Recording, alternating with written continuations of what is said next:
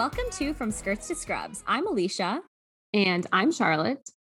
And we are two medical students trying to figure out our place in medicine by looking to the past and to current events to try and understand the impact they have on us as women in medicine and women in general.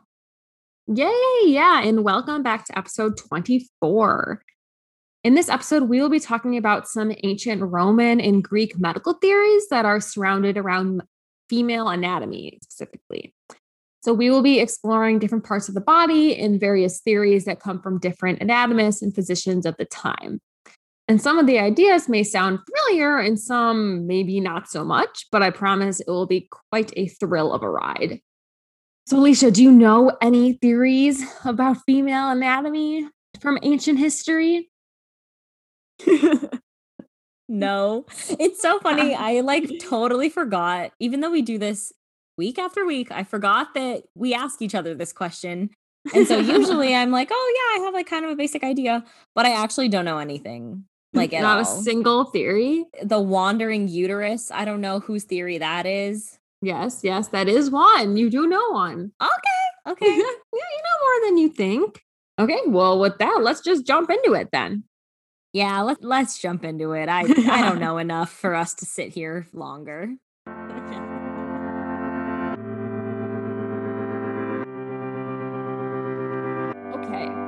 So instead of taking this story down a like historical timeline like we usually do, we're going to change it up a bit. We will be forming this narrative in a more anatomical sense, exploring various portions of the female body and the various ancient theories around it. So, what topics do you think we're going to focus on today, Alicia, pertaining to the female anatomy? Wait, this is such a fun way of doing it. Okay. um, uh, we're definitely going to talk about the uterus. We're definitely going to talk about breasts. Probably going to talk about brain, maybe the heart, and probably something really random like the spleen. the spleen always Just because the spleen had what was it in the in the acupuncture? The spleen had a route or whatever. The spleen was mm-hmm. so important, and yeah. now I'll never underestimate the power. Now I will never doubt the spleen. to get them mostly right. So we'll be first talking about like the general concept of being a woman. Now we'll be moving more specifically on to the breast and then the Carovis vein, which I'm sure you've never heard of. Yep. No. And then the uterus and then external genitalia. So no internal organs because in ancient history, like they wouldn't have had the tools, you know, to really understand the differences in those things. Yeah. But, you know, there are lots of sex differences in the brain and heart. All right. So we are going to begin our story with a very beloved theory of ancient medicine the four humors. Classic, classic, classic ancient medicine right here. Four humors. So, yeah. the four humors is, is a theory created by Hippocrates that was practiced for a lot of history and shaped like many medical ideas down the road. And the four humors basically consisted of four bodily fluids that they mm-hmm. thought existed, which are black bile, yellow bile, phlegm, and blood. Which I mean, like, I guess those are real bodily fluids, but not in the sense of them being four humors. But anyway, so the health of any individual was dependent upon a balance between this, these four humors. But because the humors did exist in such balance, that means that you could sway from one humor to the other, like on a scale, kind of. It wasn't like mm-hmm. predetermined which humor you would always have. And when it came to gender, usually one gender in this theory would prefer certain humors over the other humors. Oh. So it was said that males encompassed the warmer humors, which were yellow bile, which were said to be hot and dry, or blood, which is hot and moist. And then females were colder humors, which were black bile, which is cold and dry, or phlegm, which is cold and moist. Yeah. So there's this like general idea that men were hot and women were cold, which is like key to many medical theories that we're going to talk about and like the understanding of sex differences of men versus women or male versus female in the ancient world. Men are hot, women are cold. Yeah. Icy, frigid, icy say. cold. so I will um point out also that the four humors do overlap greatly. Like I said, you know, cold, like phlegm is cold and moist, but blood is hot and moist. So they're both moist, but also on opposite scales. So there's like tons of overlap in these humors, which allows for gender to be very fluid in this theory, actually, because men could also be moist but hot, or they could be cold but dry, and vice mm. versa for hmm. women. So you can really fall on this scale in like so many directions. And it's kind of interesting because it leads into this theory by the physician Galen, which is a very famous ancient physician as well, who had a theory of there is actually only one sex. So, not two sexes, but a single sex theory where an individual, they just fell on the gender scale somewhere, basically. Oh, interesting. Instead like of saying, that. right, depending on what humors you had more of determined if you were more male or more female, but you could be like a feminine male or masculine female. Um, that was totally acceptable on this single sex theory scale. And this is even important a little bit later. We'll talk about more about it because it can even play into the physical characteristics of male and females in terms of how you can like fall on a scale. I thought that was really interesting. That is yes. interesting. I have a question. Uh, so, do you know like what he thought quote unquote determined your like gender or your sex? Was it like the balance of humors or was it just how you decided to be or was it that the way that you acted or the way that you presented was like a a sign of your internal balance of humors? I think it was a lot of like the presentation of your like personality, also like physical characteristics. Obviously, um, like if the genitalia was pointing towards male or female, but if you were intersex, like which definitely would have still been a thing back then, then yeah, maybe they wouldn't know even. that's why you'd be like that single sex idea. Mm, okay. I don't know. Okay yeah, I thought that was a cool theory, especially after we talked about trans health in our last episode. But anyway, back to hot and cold. So, this idea didn't just describe the inner fluids of the sexes, which now that I think about it, that sounds weird, but whatever. but it also set standards for personality. So, if you were heavy in blood, it meant that you were courageous. If you were heavy in phlegm, it caused sluggish behavior. Yellow bile could cause anger, and black bile could cause sadness. And since women are apparently mostly phlegm and black bile, this means that women were melancholy, sad, and lazy. Um. Yep. But that, on the other hand, it meant that men were courageous and angry and full of heat. And they thought that all that heat in men went straight to the head and to their brain, which, yes, hot headed usually means anger, but they thought it meant intelligence. So oh. they were they were saying that men are inherently hotter, so they have more intelligence, and women are colder, so they have less intelligence. Oh. All because of anatomy. And there are tons of different theories that talk about why men having heat does different things to make you a man. Like one was all the heat going to the head causes baldness because it burns the hair away.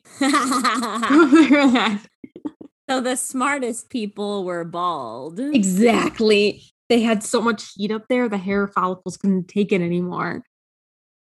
That sounds like the person who made up this theory was bald. And then they were like, oh, I'm very smart, but I'm very bald. Oh my God, you're so right. They probably were bald. Who knows? They didn't have any like hair treatments back then. I know. Probably. Yeah. And then Aristotle even theorized that women's deficit in heat resulted in them having a smaller and less developed brain. okay. Thanks, yep. dude. Thanks, Aristotle. Aristotle was big into um, thinking women were deformed men. He was like really into that mm-hmm. theory that women just were just men who didn't develop correctly. Love mm. it. But this is where it gets really interesting. So, why do you think men were hotter and women were colder in like a physiological sense? If you had to guess. Um, did it have something to do with their penises? It did not actually. Oh, for the first time ever. I know. Um, I don't know. All right. So, well, to quote our homie Hippocrates himself, he says that a woman's flesh is more porous and softer than a man's. Since this is so, the woman's body draws moisture, both with more speed and greater quantity from the belly than does the body of a man. Quite literally, they thought that the flesh of women, like the skin of women, was more porous than men, which allowed moisture to gather in the body. Like in absorbing that moisture causes like coldness and moistness in the body. That is something I never would have guessed. Yep. Ever. Yep. Doesn't make any sense. And the belly part is just that like women apparently worked less. So they were like way a little more. And then all of this would start to snowball into them gaining more and more moisture throughout their life. And then all this moisture that women were absorbing through their skin and through their belly, apparently, would cause increased cold and would also cause increased blood in the body. Apparently, oh. doesn't make much sense, but the increase in blood would then increase the heat in the body, and that heat could not be controlled. So they would expel the heat each month through menstruation. Ah, it all comes full circle. Wait, I'm so confused by this mm-hmm. theory. This theory uh-huh. doesn't, I mean, obviously, a lot of it doesn't make sense.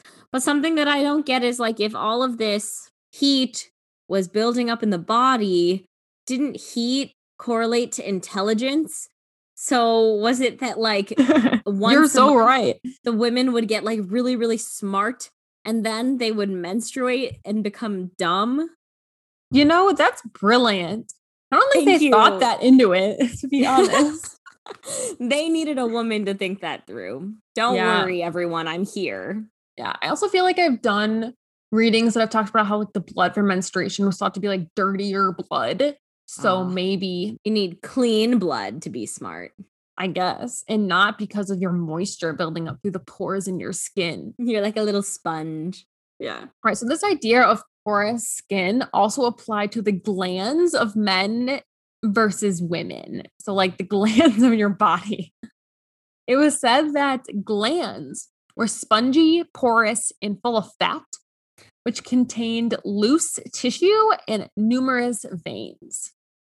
Okay. I don't know how they knew these things, but okay. And this is especially true in the breasts of women hmm. in comparison to like the glands of men, and the breasts were said to be inherently dense and compact, which, like, yes, totally get that.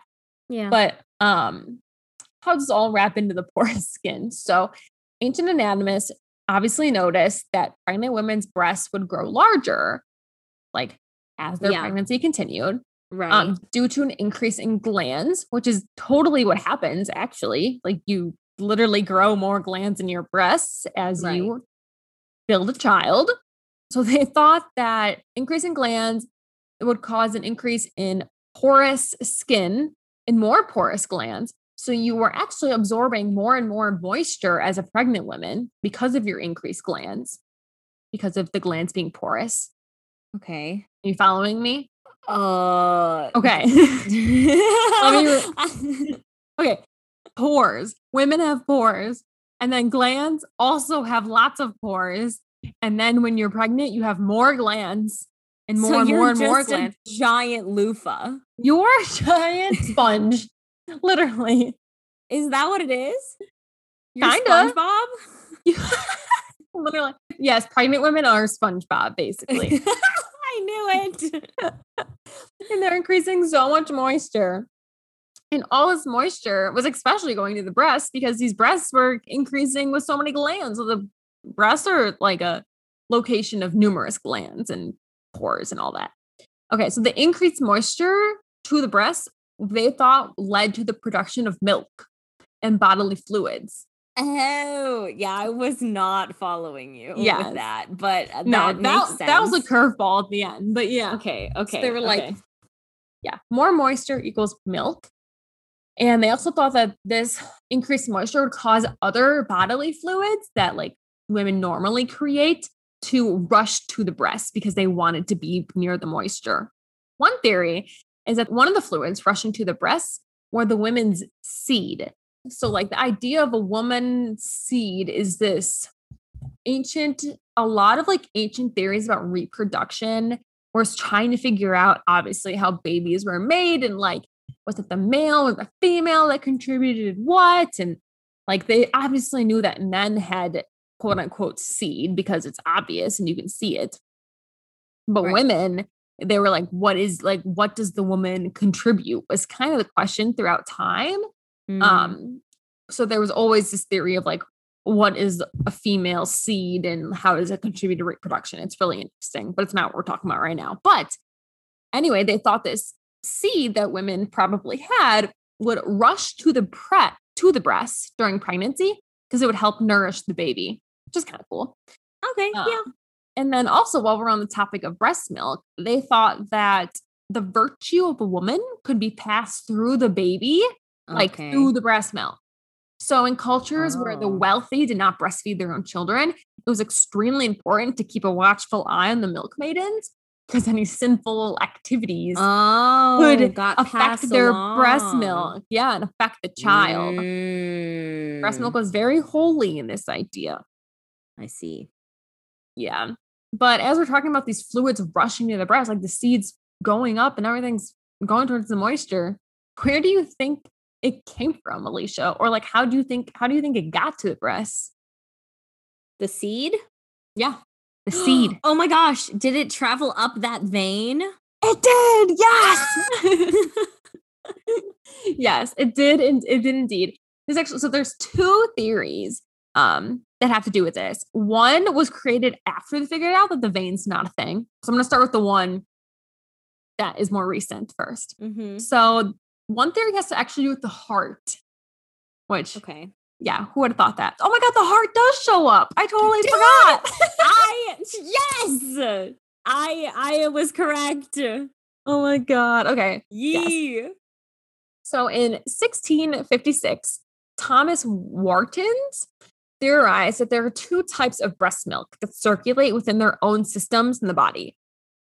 So there's chylous milk, which travels through the chyle. Some dude named Kyle. He actually was a monster energy drink milk. okay. What is? C C H Y L E. It is Kyle okay. So it's chylous milk, which travels through the chyle duct. This is where it gets confusing. Okay. So really think of your your circulatory anatomy for this because the chylous milk would travel through the chyle duct to the subclavian vein. Okay. Okay. All right. To the heart, to its ventricles, which okay. it would then be returned through the thoracic arteries to the breast okay. Oh, not that not, not terrible.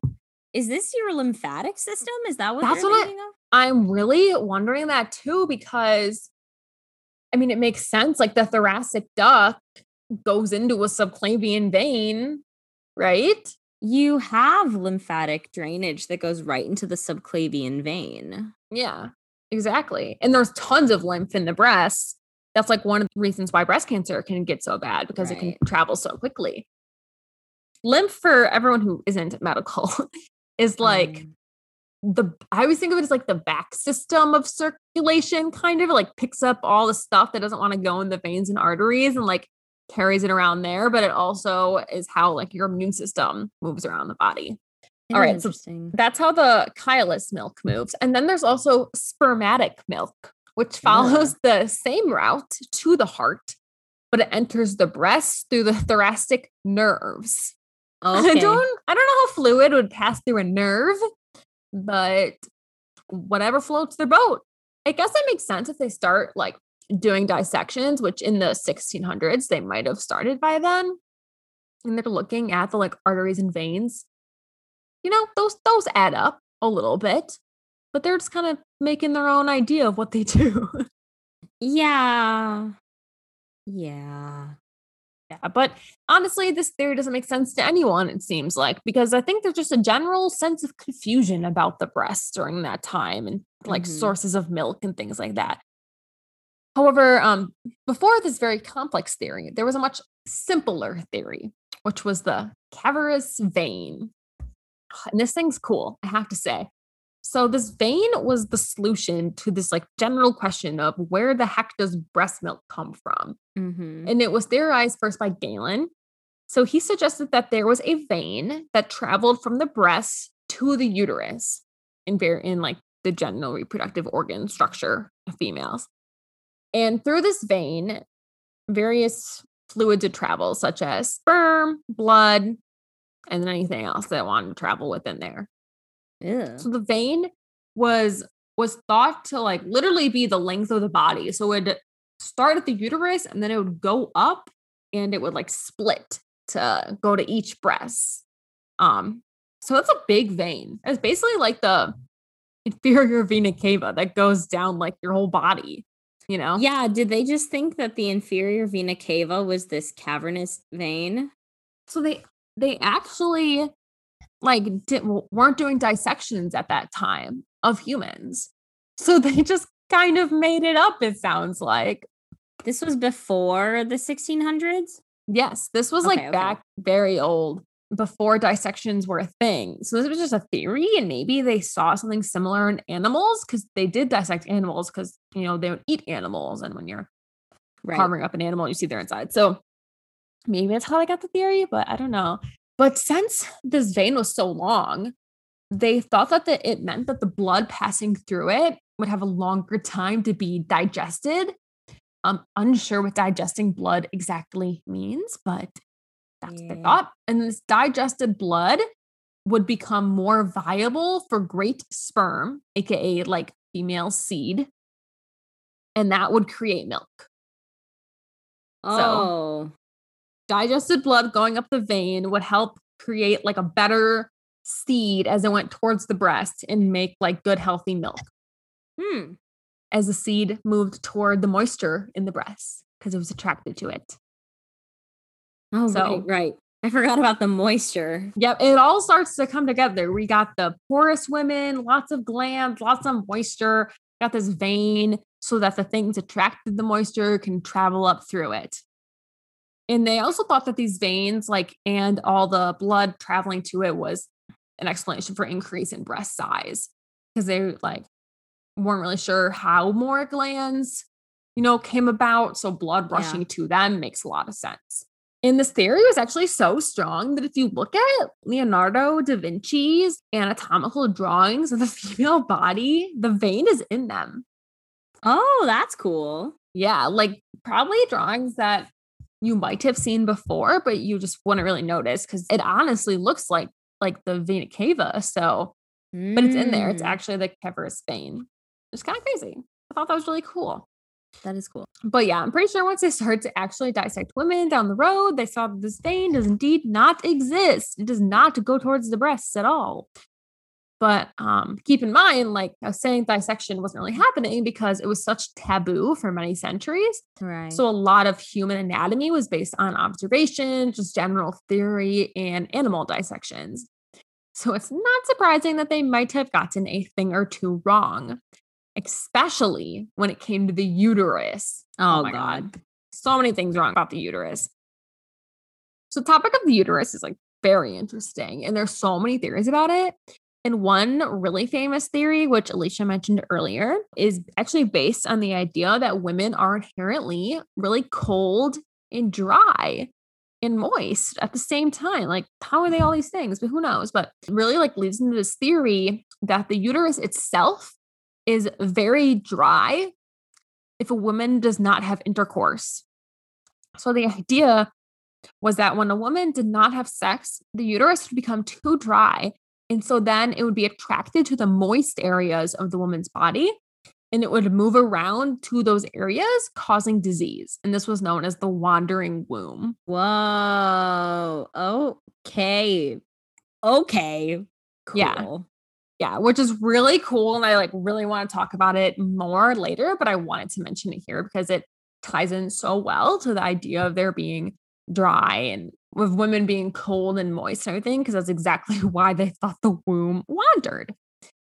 And this theory also later became harder and harder to prove once they started to dissect women because they kept finding it in the same spot. Yeah, and they noticed that the uterus is quite literally anchored down to the body, like right, the broad the ligament. Yeah. He has literally in there, just restricting any wandering from happening. But another interesting theory is based on the actual anatomy of the uterus. And I really like this. So, Alicia, I want you to guess like what this theory could be about. I'll give you a little bit of a hint.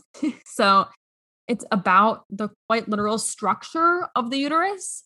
And keep in mind that they were studying animals. Literally anything. Trying to figure out the orientation. Maybe.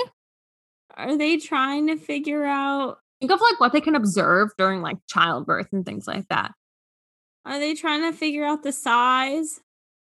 No, not the size. I think I'm getting colder and colder, just like these women. Can you just tell me? so it's actually the mystery of multiple births and the sex of a child. Oh, because I thought that was tied know. to the uterus structure. But the size part you will see is um quite related. And then the orientation, I was reading um some things about like dissections and it was kind of boring to like talk about here because it's quite literally the anatomy of the uterus, but they mm. were accounts of like, oh, the uterus is bent this way, then backwards this way. And I was like, it is like that. It does bend over things. like, yeah, it does. It just it sits on top of the bladder like a little puppet pal. It does. I wish you could see the like weird hand motion I'm making. Right yeah, yeah, you like, are. I'm just like scooping over. I'm like, hi. Yeah. Yeah, it's exactly. And they like saw that. They were like, oh, it bends this way and that way. And I'm like, it does indeed. But yeah, they were trying to figure out like how multiple births happened and how like the sex of a child was determined. So, okay, so the general consensus was that there were separate chambers within the uterus where each child developed. Oh, it's kind of what they thought. Oh, yeah. So that kind of cool. correlates to size. So one scholar named Master Nicholas stated that the uterus is, quote, a hollow and villous within, smooth outside, and divided into seven cells, which has two openings. Hollow, yes. Villous within? Ah, not really. Not really. Smooth outside, definitely. Uterus is super cute. It's so smooth on the outside. Divided into seven cells, not really. Two openings, not really. One opening. Um, yeah. But anyway, so they thought that there were seven cells because women could have a maximum of seven children at once for each day Whoa. of the week. Wowie. Septimom over here. Septimom. Sounds like a superhero. But for each day of the week, like, oh my God, why? So you can name your kid after each day of the week. Oh, yeah. I don't know why that was a theory, but it was. But then it became like more common to think that there was actually two chambers because there were two breasts in a woman. So they thought they like reflected each other, were like mirrors oh, okay. of each other. Okay. And I I really find this chamber theory so cool because like in a way they're not wrong because when it comes to multiples, like a fetus does have their own amniotic fluid sac in the Sometimes, womb. yeah. You can have one amniotic sac and have two babies in there. Oh, really? Yeah, they're called like monozygotic, monochorionic. Oh, like yeah, they can only yeah, be identical twins. They can't be like fraternal. Um, because they're like frat brothers. Joint at the hip, bro. Straight out of the womb. Literally. Straight out of the womb. That's too good. Um, but yeah, but like in a way, like even if they do share an amniotic sac, either way, they're they are like chambers. Yeah. When you think about it in that way. So in a way, like they weren't completely wrong. But obviously doesn't go, go as far as changing the actual structure of the womb itself. Um, so while they were theorizing like how multiple children worked, they also were trying to figure out how the sex was determined. And one theory is directed connectly to uterine structure. And so it was thought that males were created on the right side of the uterus and females were created on the left side of the uterus. Oh. Which sounds pretty ridiculous, but Galen, of course, had a explanation for this in anatomical terms. So, to quote Galen, he claimed that the spermatic and ovarian artery and vein going to the right testes in the right side of the uterus arise directly from the vena cava in the aorta, below the level of the renal vessels, and thus carry already clean blood from the kidneys. Oh. Okay, so these veins and arteries going to the right uterus was clean blood because it was already cleaned. It was not coming from renal. Yes. And the corresponding veins on the left side arise from the renal vessels from the left kidney and thus carried uncleansed blood. Oh, what? Going to the left side. Yeah. So they were like, I don't know how they figured it out. Honestly, now I think about it, like that the kidney cleaned blood, but whatever. But isn't that anatomy correct? That the left ovaries veins come from the kidneys vessels before they enter the aorta and vena cava? I think. I didn't look. The before. left the left kidney. Oh, yeah, I think so. The yeah, the left ovarian vein goes directly into the left renal vein. Yeah, in instead people. of going into the vena cava, which yeah. is how it works on the right side because the vena cava runs on the right. Yep. So Galen knew this probably from animal dissections. And so this theory, left is from renal, which means uncleansed blood. Right is from non-renal, which means clean blood. And remember, the right side is where the males were created, and the right, the left side is where the females were created. So to mm. continue on with Galen's words himself, he said, the left testes and the left uterus in the female receive blood still uncleansed, full of residue that were watery and serous. In other words, the blood going to the left side is impure. And because the blood is impure, the blood contains less heat, which will result in producing an oh. imperfect seed. The male seed, however, which was from pure blood of the vena cava in the aorta, is able to achieve complete development and is thus mm. more perfect than mm. the female. Thanks, Galen. Yeah, so basically, this theory is just feeding into those previous theories that women are inherently weaker in the lesser sex because they are cold. Quite literally, because seed that creates the female as a baby is imperfect because it comes from unhealthy blood. So yeah, that's very that interesting. Yeah, that's a really, I mean, really wrong, but like, at least it's consistent. It's yes, it's super consistent. Like all the theories really go back to this four humors idea. Like that's why at the beginning I was like, it really goes throughout history because it does. It goes for hundreds of years. So yeah, females once again incomplete form of a male. Useless. The un yeah deformed males apparently. Um, and this was no different for female genitalia.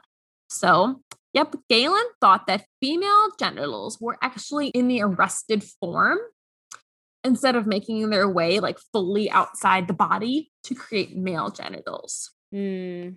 So basically, he thought that the vagina, clitoris, whatever, is an underdeveloped penis, which, you know, flash forward to Freud, who thinks the same thing. So, females and all their penis envy, according to Freud. We love so that. I know. So, the idea that a vagina and penis were like basically the same in a way, just like their presentation developed depended on what stage of development they were in, calls back to that single sex theory because they thought that male and females could like fall on a scale and the same could happen to genitalia because they thought the genitalia of a vagina and a penis were just complete inverses of each other. So, like on one side of the scale, female, you have vagina, but then it completely inverts to a penis.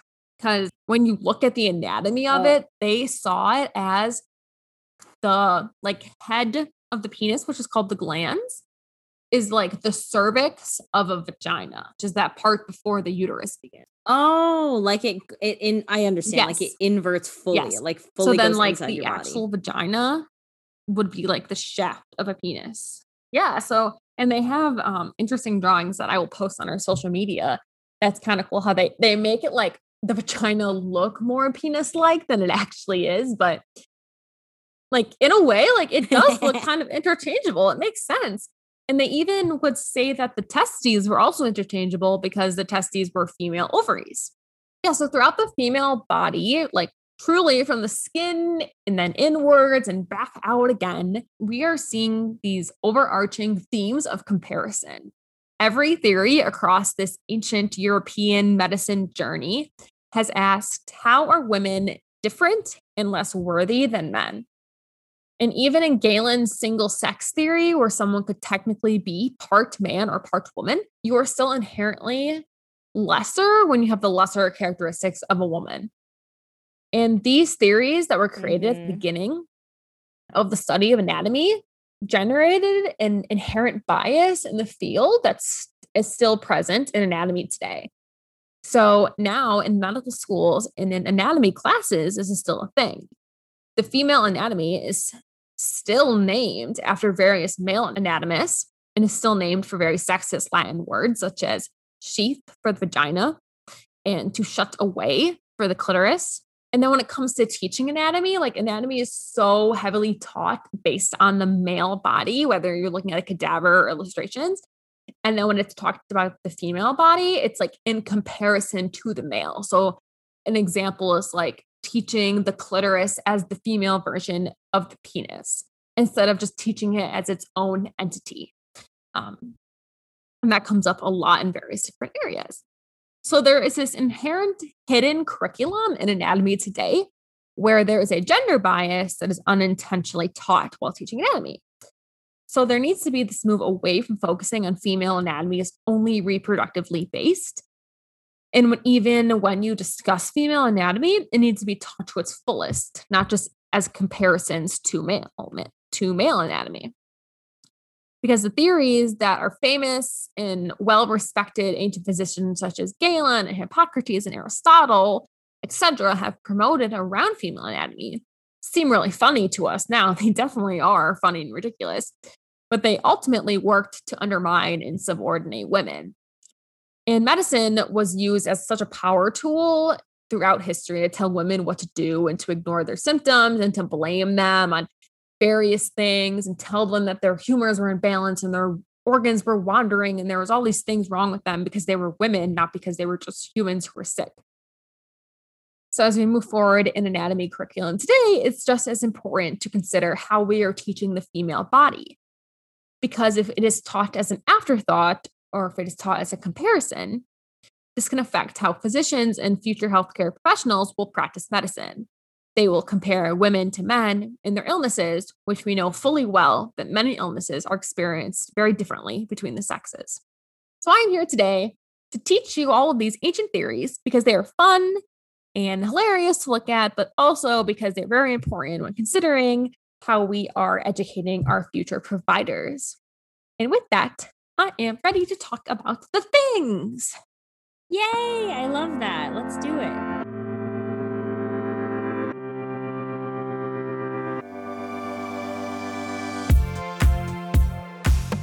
All right, so we're back. Alicia, tell me your thoughts on the things and also if you had to like pick a theory, which one would be your favorite or like which one could you get behind the most or something like that.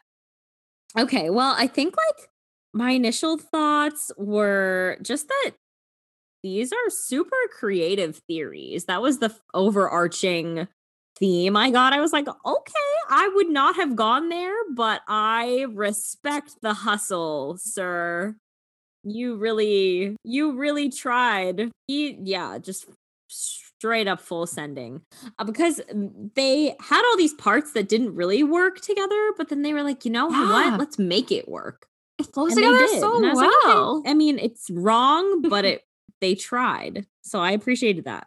The other thing that I thought was interesting that I'm still like mulling over, and I don't know who to ask about, but I'm going to maybe ask someone, is like when we were talking about the different chambers of the uterus and where babies implant and how there's different yeah you know the multiple baby theory i wonder if an egg were to implant at a certain location or even in a certain like quadrant mm-hmm. per se mm-hmm. or certain area if the next time you have a kid it's less likely to like implant in that same oh, location. I don't know. I don't know if there's That's any way to figure that out. Though. Probably not. That yeah, I was just thinking about that because I was like, oh, what if, you know, this one area, if it's like a scar, for example, like you consider it scar tissue in a way, like a certain radius around where a previous yeah. egg has implanted. And like maybe only outside of that radius could a successful second or third or fourth right. implantation occur. I don't know. So I was thinking about that. I was like, oh, that that seems that's interesting. I, I don't know if there's no any way to figure way, that out. But I would love to learn about it. There is. Yeah. So I thought that was cool. And then I also just thought it was funny, like the left and the right. And mm-hmm. I thought that was very interesting how that came together with like the clean and dirty blood. I did truly think that when you were saying the left side has like dirty blood, I thought it was because they were saying that the vein or whatever vessel is like feeding blood to that ovary was going to come straight mm-hmm. from the uterus and because like menstrual yeah. blood is dirty but now that this makes more sense like mm-hmm. anatomically the rationale is wrong but the yeah i kind of like that the anatomy is right because they're like oh i can kind of see what you mean but then like they get more into physiology and you're like that's totally not it but yeah i again respect the hustle but yeah i think if i had to pick a favorite theory it would have been the left and right babies but I think objectively, what I think is most correct or what I appreciate the most is the single mm-hmm. scale, the scale for like of a single sex and how like you just fall on a scale. That's like very forward thinking. It is like Galen was really on something there, like in a good way for once. And it just makes sense. Like I can totally see that being an actual theory in the future. I also really like the vein personally. I mm. think it's one hilarious two like kind of makes sense. Like I like how they were like, oh, big, big vein, vena cava, oh, goes directly from only reproductive organs in females. Like, what? It's just kind of funny that yeah. they thought that the reproductive system was so interconnected that it required its own vein. They really thought yeah. That it's such a theme in medical history that like the female is literally only the reproductive system. Like nothing else mattered. And yeah. that vein is such a solid example of that in a way.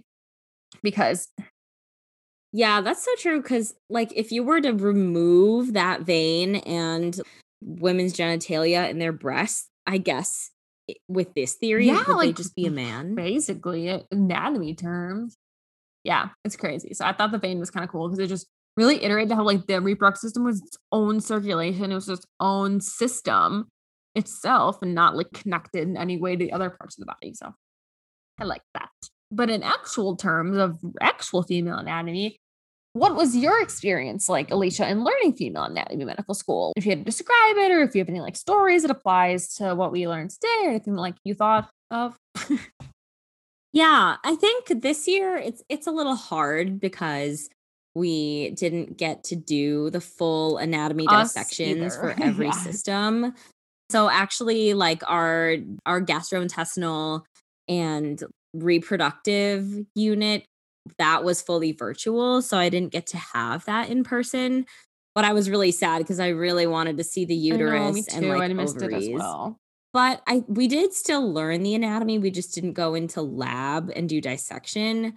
I think something that like my school does really well is mm-hmm. anatomy in particular. Our anatomy faculty is just incredible and they do a lot to not only like do a good job of teaching the anatomy, but they try to be like really in touch with the language that they use and things like that. So a couple things that they did that I think are just like really good were um they would specifically use like the words like assigned female at birth or like assigned mm-hmm. male at birth when talking about anatomy, which was like I think really really good and I don't know I think it was like a mm-hmm. recent mm-hmm. change that they made, but I'm really glad that they did because like that has stuck with me in the way that I talk about anatomy.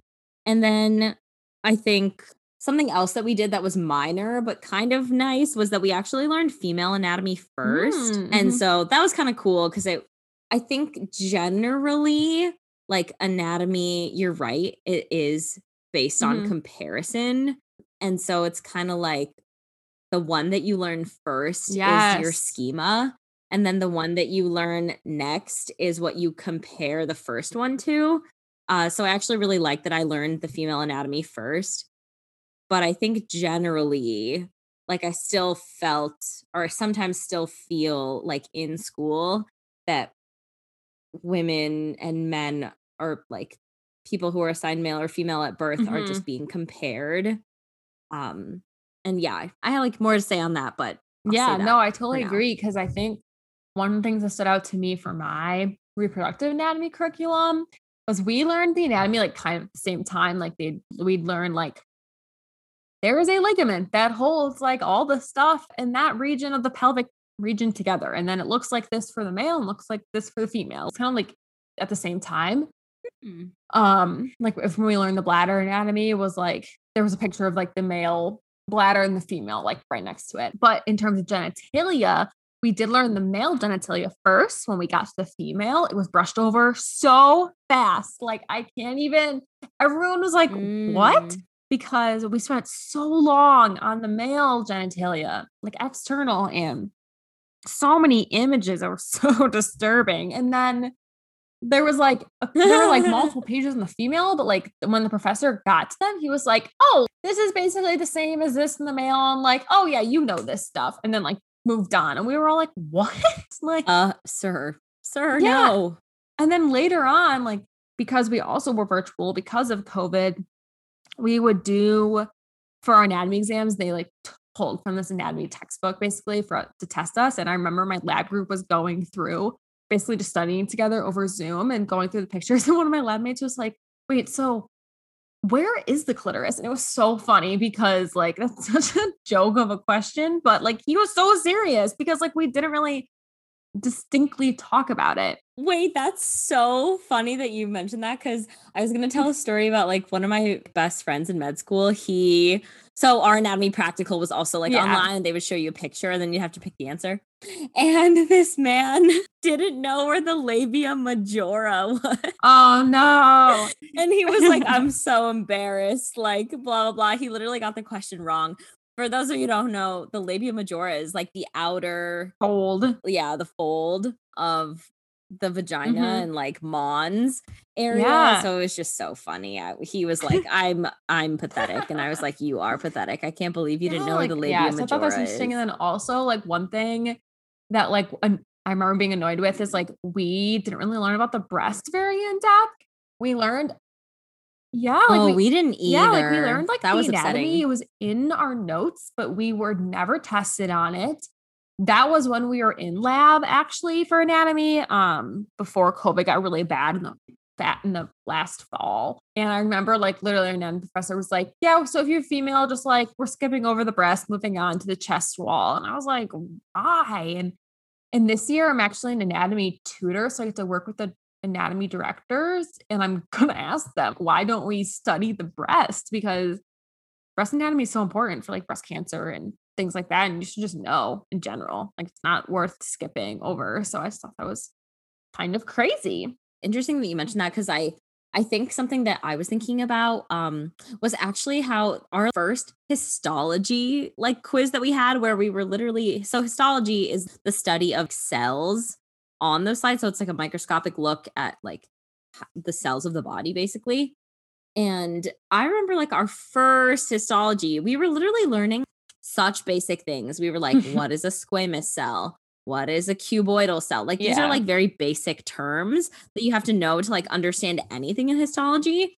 And so we were learning literal basics. And then we learned mammary glands. They're so difficult. And it was, I thought, really strange that they just kind of grouped them together in that way. And I remember our professor who's wonderful, but he was like, um, I'm sorry, we like don't have more time to spend on this. This is gonna be all we talk about oh, for mammary really? glands. And it was like at the beginning of the year when we didn't even know, I didn't even know what a cell was. And we were learning about just like the different glands within the breast, and they're just mm-hmm. really complex as they should be because they're literally nourishing life. But it was very confusing. All right. So, lastly, my last question is in medicine today, have you noticed any theories, maybe not, which would be great, that perpetuate ideas that women are inherently lesser than men that might still exist today? Yeah, I was thinking about this question and I think it's kind of hard. Maybe I could come up with something like really tangible, but I think the first thing I was that came to mind was not so much that something about a body of someone assigned female at birth being inherently lesser than, but more so that it's just more mm-hmm. complicated. But the connotation of complicated is negative. Yes, for sure. Yeah. Yeah. So it's like, oh, women, like their anatomy is just more involved. It's just more complicated. But in this way that makes it seem like it's a bad thing for it to be more complicated when in fact it's just different and like just well also like, and, like in the way cool. that oh it's more complicated which makes women less adapt to do things because their anatomy can like get in the way. Their yeah. cycles of hormones and changes makes them more complex. So you never know where their brain is at. So they're not adapt to being president or whatever, like dumb things like that.